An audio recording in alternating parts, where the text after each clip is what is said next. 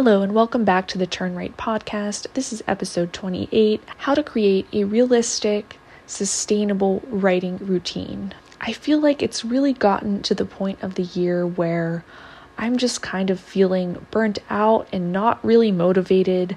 I always feel like January is such a motivating time because you have new goals and a new year to work on things. I feel like the summer is really motivating with vacations and nicer weather less of a workload.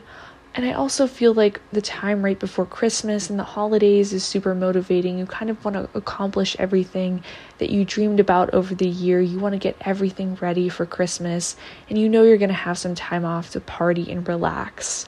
But it's the beginning of March now, and I've been working really hard on my novel for the last two months. In fact, I've actually switched to another work in process, and everything sort of feels defeating. And I recognize that some of those feelings of defeat are coming from the burnout that I'm feeling from my nine to five audit job, from writing and putting my heart and soul into this side hustle, from doing YouTube and podcasting, and just everything else in life. So I've really thought long and hard about how I can accommodate my schedule to feeling less burnt out while also being able to work very effectively and make good, consistent progress on my writing journey. The first way you can get this manageable schedule in place so that everything in your life can feel more manageable and you can actually be more productive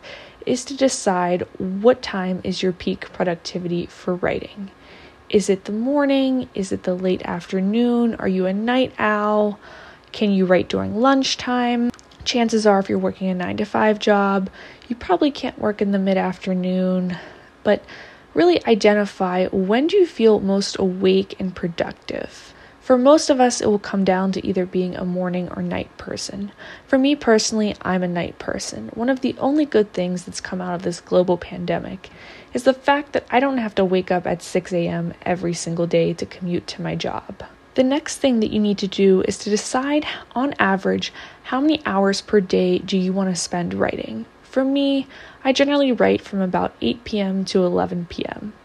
You need to make sure that this amount of time is sustainable and it's something that can be factored in with your other responsibilities. I would say between one to three hours a day is probably where most people are going to be at. You have to be writing every single day you're not going to be in the writing zen state if you're just trying to write for eight hours on Sundays.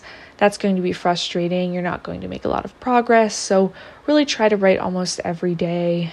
I've been trying to write six days a week which leads me to my next point. Schedule resting time within your schedule. This is something I don't do well at. Many, many times in my life, I've gotten so burnt out from giving my all. I got burnt out from giving my all in high school when I was on the track team. I got burnt out in college whenever I was involved in a bunch of different organizations, leadership positions, internships, and I have a tendency to get burnt out now in my corporate job. So you really need to also identify rest days. I think that a five or six day a week writing schedule is pretty achievable for most of us, just like a traditional corporate work week. Um, so I've really been trying to take Saturdays off from writing, and I just I want to be going out with my friends or watching YouTube or crafting or just doing something that's not writing mental heavy work. Another part of your daily writing routine is to make sure you have some sort of achievable metric that you can be shooting for every day in order to supplant your bigger goals. So, I think most simplistically, we all want to finish our novel. So, how can we get from the first chapter through the climax?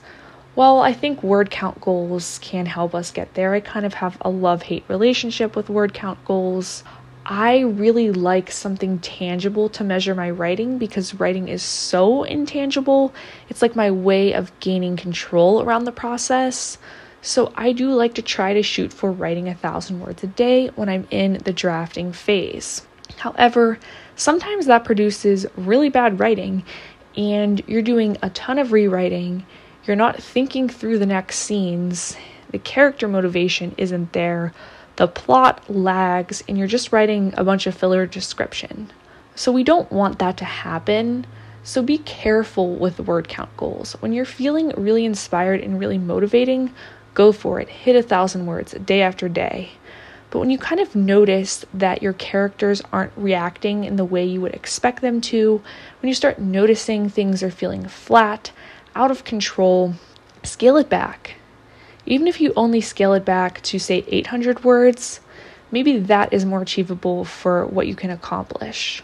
Or maybe you need to go back to the first plot point. Maybe you need to go back a couple chapters and figure out what went wrong and kind of work and rebuild your story as you go.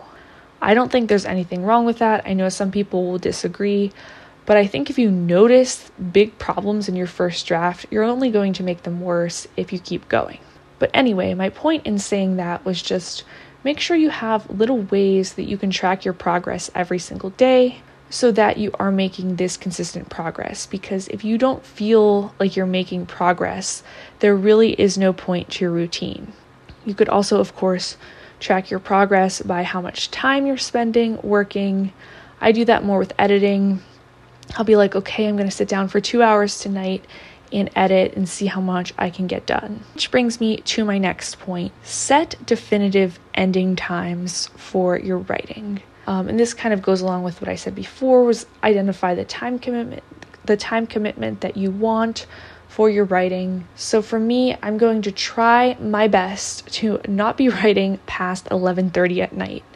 Anything beyond that is just ridiculous. I need to get sleep for the next day. I need to unwind. I need some time to close the tabs in the brain. So set an end point in which you actually have to stop writing. It's probably easier if you're a morning writer and you know you have to stop and go to work or go to the gym or something like that. Identify your feelings around your schedule. If you are feeling burnt out, maybe you need a week off, maybe you need two weeks off, maybe you need a month off. Take an inventory of how you feel, and if you have implemented this successful schedule in place, you should be able to come back and easily implement it again. Sometimes you really do need a longer rest than one day off per week. This is how I've created a successful writing schedule for myself. I give myself a measurable timetable for when I want to accomplish my work, for how much of my work I want to accomplish per day. I try to write consistently, mostly every day per week. And by having this schedule in place, I can still do a lot of other things in my life. I can work out almost daily. I can go to happy hour. I can do different things. Let me know when you like to write best. Are you a morning person or a night owl? Leave a review of this podcast if this episode helped you. Follow me on Twitter at kgrecolit for more writing tips. As always, keep reading, keep writing, and keep querying. I'll talk to you guys on our next road trip.